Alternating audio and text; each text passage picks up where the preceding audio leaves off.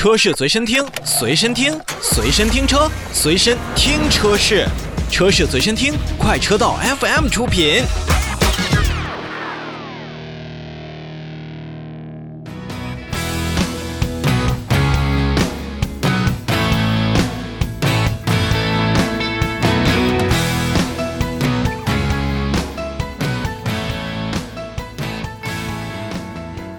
记得还是在今年的成都车展的前夜呢，长城汽车的哈弗品牌举办了哈弗的 H 六荣耀十周年的全球粉丝盛典。在盛典之上，我们不仅是重新回顾了哈弗 H 六这十年间的一个风雨的历程，更是将新品哈弗 H 六 S 亮相于咱们消费者，还有包括我们媒体面前。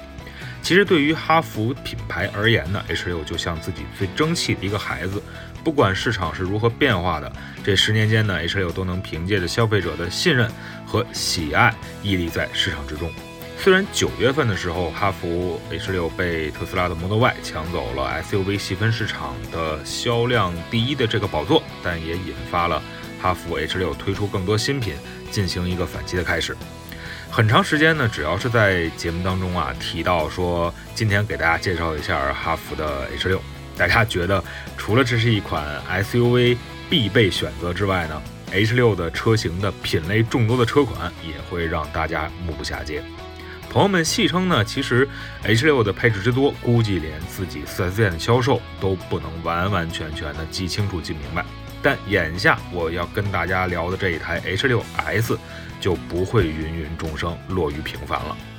新近上市的哈弗 H6S 为咱们消费者推出了 2.0T 燃油版和柠檬混动 DHA 两种动力，共计五款车型。指导价格呢是从十三点八九万元到十六点四九万元。而且呢，翻开哈弗官网可以发现呢，目前第三代的 H6 它的售价在十一点五九万到十五点七万元。可以说呢。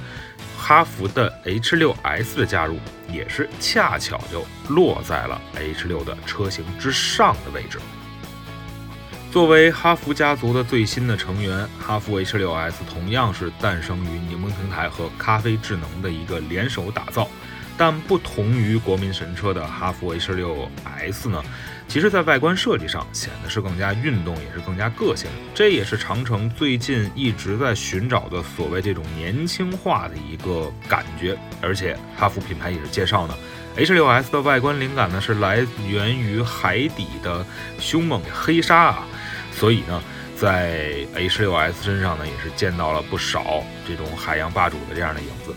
其实整体来讲呢，H6S 一定是算作哈弗家族当中一个非常独特的一个车款。不管是前脸啊，还是侧面呀，哈弗团队的这个设计师们都是运用了不少的线条来进行勾勒，层次感看起来还是挺棒的。而且呢，刚才也提到了，它是基于一定的鲨鱼的设计灵感，其实也让哈弗 H6S 的前脸饰板呀、进气格栅呀当中都有这种仿生学的体现。而且配合着狭长造型的矩阵式 LED 大灯，也是让哈弗 H6S 呢整车显得更具辨识度。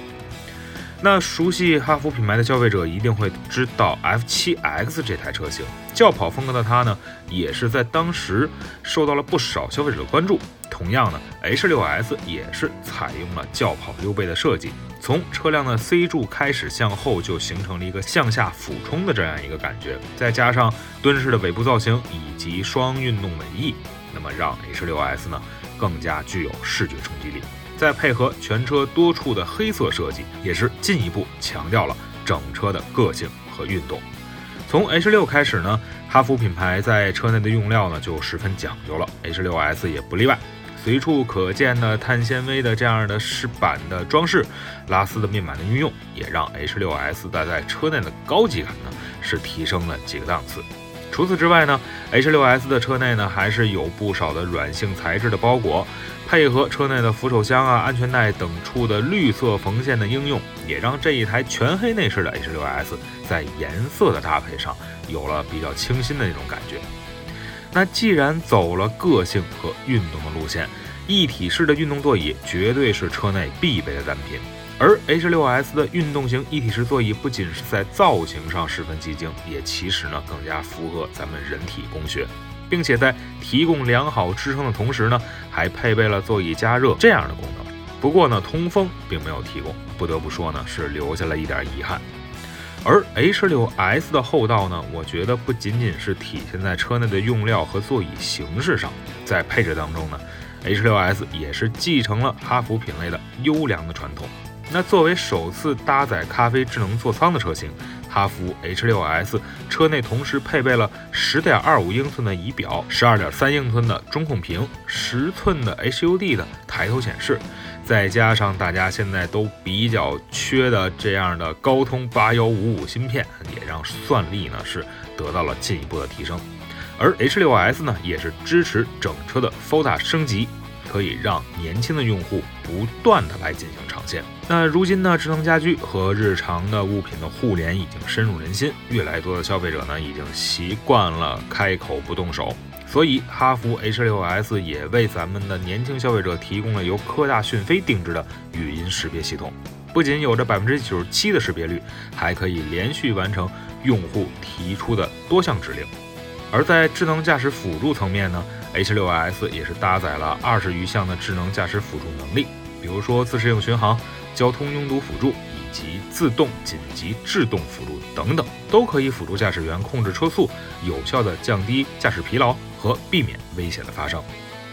当然呢，也是为了驾驶起来更加的方便，H6S 还是提供了五十米的倒车寻迹、全自动泊车和遥控泊车这样的功能，三位一体，帮助咱们的消费者找到合适车位，并可以完成车辆的自动转向、换挡以及制动等等操作。那柠檬混动的加入呢，也让哈弗 H6S 成为了 H6 家族当中首款动力双打的车款。其中呢，2.0T 的车型搭载长城自研的 4N20 发动机，155千瓦，325牛米的这样的数据呢，也是相当不错。那也是搭配了。第二代的长城出品的七速湿式 DCT 变速器，配合赛道模式和声浪系统呢，可以让哈弗 H6S 的零百加速时间在理想状态下是七秒内完成。那这样的成绩呢，也就让本就外观个性的 H6S 又多了一份。可能被我们喜欢的可能性。虽然上市的混动车型只有两款，但柠檬混动 DHT 之前向我们所展现出来的快、顺、静、省四大特点呢，也在哈弗的 H6S 车上展露无遗。1.5升发动机配合电动机的混动形式，让它的综合的输出最大功率变成了179千瓦，峰值扭矩呢是530牛米，而百公里的综合油耗是4.9升，标准的混动车型该有的表现。同时呢，配合搭载两档的 DHT 变速器，也能让 H6S 在动力切换和变速箱换挡时候做到低延迟、无顿挫，让油电切换更为平顺。经过十年的历练，哈弗的 H6 已经成为了国内 SUV 的标杆产品。而哈弗 H6S 的推出，不单是十年过后哈弗的礼物，更是哈弗品牌针对年轻消费者的需求打造出来的一个个性之作。从外观内饰到动力配置，哈弗 H 六不仅加速了其品牌的年轻化进程，更让消费者在购买产品的时候又多了一个个性的选择。